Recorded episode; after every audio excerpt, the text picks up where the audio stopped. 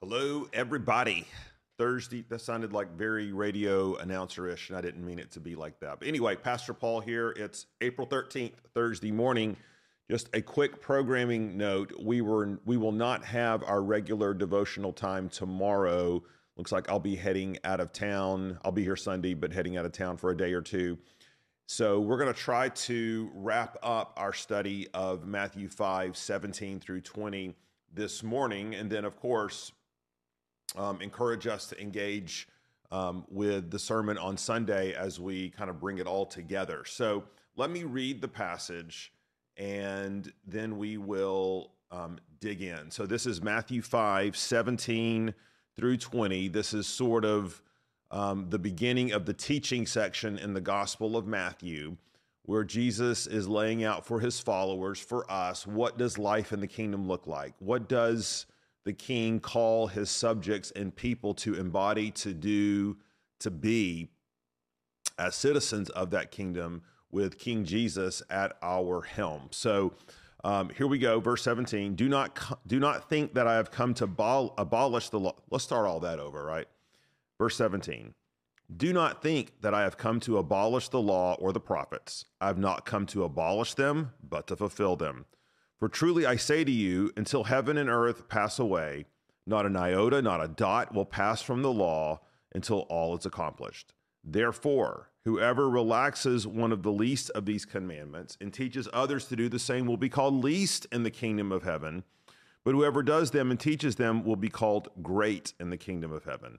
For I tell you, unless your righteousness exceeds that of the scribes and Pharisees, you will never enter the kingdom of heaven. And just to rehearse briefly where we've been this week, Jesus starts off this great teaching, this section on life in the kingdom, by clarifying that he is not there to abolish the law. That's not what he is advocating for. That's not what he's about to teach or do.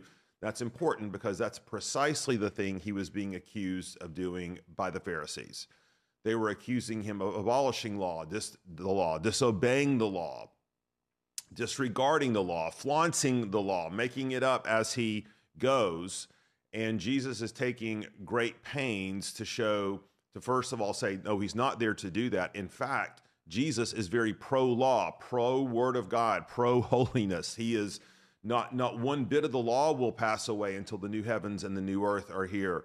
Um, we we want to be jealously guarding the word of God and God's law. That whoever's easing off on the restrictions of God's law, teaching others to do the same, they're going to be called least in the kingdom of God. So Jesus is taking great pains to say he is not there to abolish the law. Um, he is there to fulfill the law. Now, when we talk about fulfillment, that's the one piece that we have we have not spent as much time on this week. And what Jesus is taking great pains to say here is that as good and awesome and righteous and holy and pure as the word of God is in the Old Testament, the Torah, in and of itself, it is not complete. It's not, we wouldn't want to say defective it's very effective in what it was designed to do. But what it was designed to do was to prepare the way for Jesus. It was designed to culminate, terminate in Him. This means that all of the Old Testament laws, ceremonial, the civil, moral, everything was meant to communicate to the Israelites God's righteousness, God's holiness, and their utter inability to keep the law of their own accord.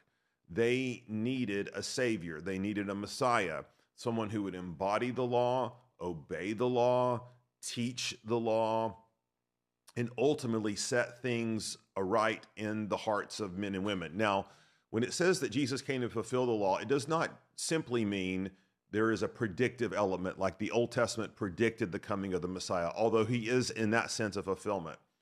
What it means, though, is that until you overlay the life, ministry, and deity of Jesus over the entirety of the Old Testament, the Old Testament won't quite come into focus. It won't quite make sense. Again, just like if you're very nearsighted, like I am, and you attempt to read without your glasses or contacts, and by the way, I'm legally blind without my corrective lenses, 1500 over 20, um, just so you know. But I might be able to recognize dimly, vaguely some things, but by and large, they won't be in focus like they should be.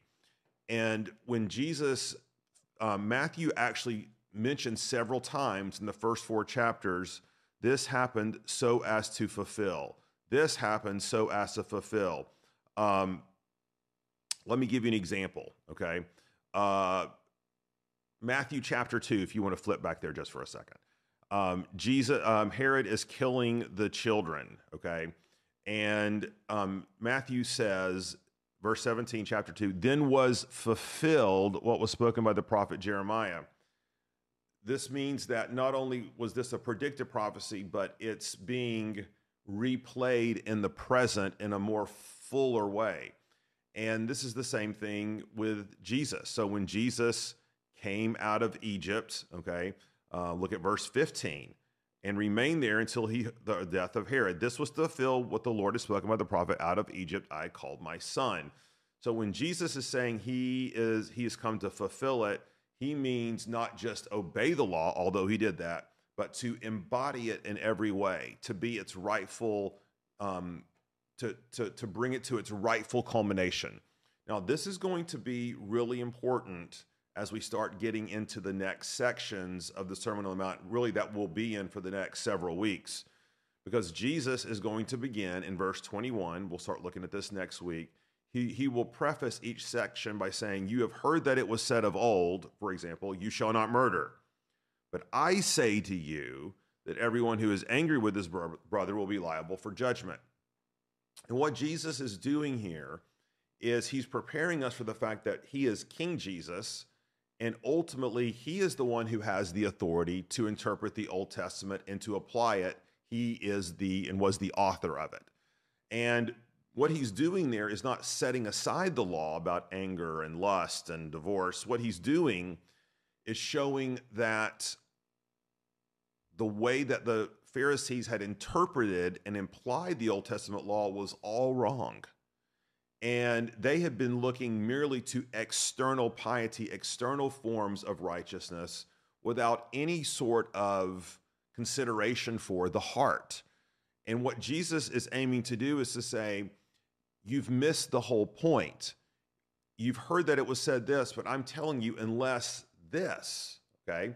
So, so Jesus is not setting aside the law. He's showing the true intent of the law, the culmination of the law, the fulfillment of the law in him, and his desire to not just um, clean the outside of the whitewashed tomb, right? He wants to make whole and clean and pure and bring life to what is inside, which helps us to understand again, this is where we started the week in verse 20. For I tell you, unless your righteousness exceeds that of the scribes and Pharisees, you will never enter the kingdom of heaven. What does Jesus mean there?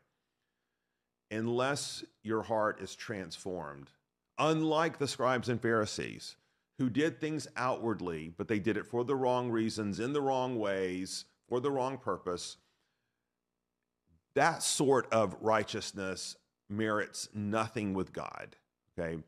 The only thing that establishes righteousness in God's sight is a transformed heart, is a clean heart, out of which, yes, the works of the law flow and need to flow, must flow, right? So, what we'll find at the end of Matthew, of course, is this idea that Jesus is the only true lawkeeper.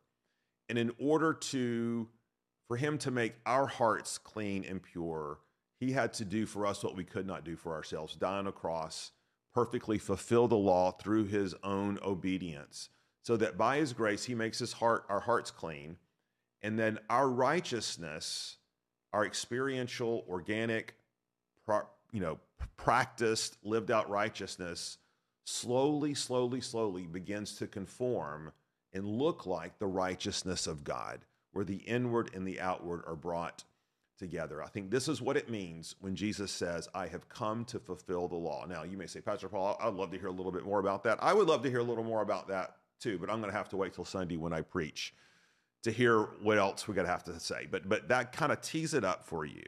And what I would encourage you to do is to begin to read through the rest of the sermon, particularly the rest of chapter five, um, the beginning of chapter six, where Jesus is going to give multiple examples of things God's law calls us to do, and how a purified and cleansed heart is the foundation, is the spring, is the root from which all of these things are to flow. And only Jesus can give us that. No amount of willpower, no amount of stick to itiveness, no amount of spiritual um, nose to the grindstone uh, will do it.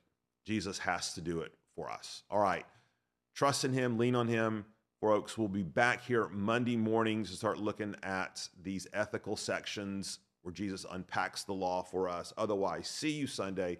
Have a great weekend. Let me pray. Lord, as we come to the end of this week, kind of um, with our study of this section, we want to give you praise and honor and glory that you have perfectly fulfilled the law for us. And that by your grace, you begin to transform the inside of us to make the inside look like the outside and the outside to look like the inside, which is all to be a reflection of you. Lord, we look to you. Thank you. In Jesus' name, amen. Thanks, everybody. Have a great weekend. See you back here Monday.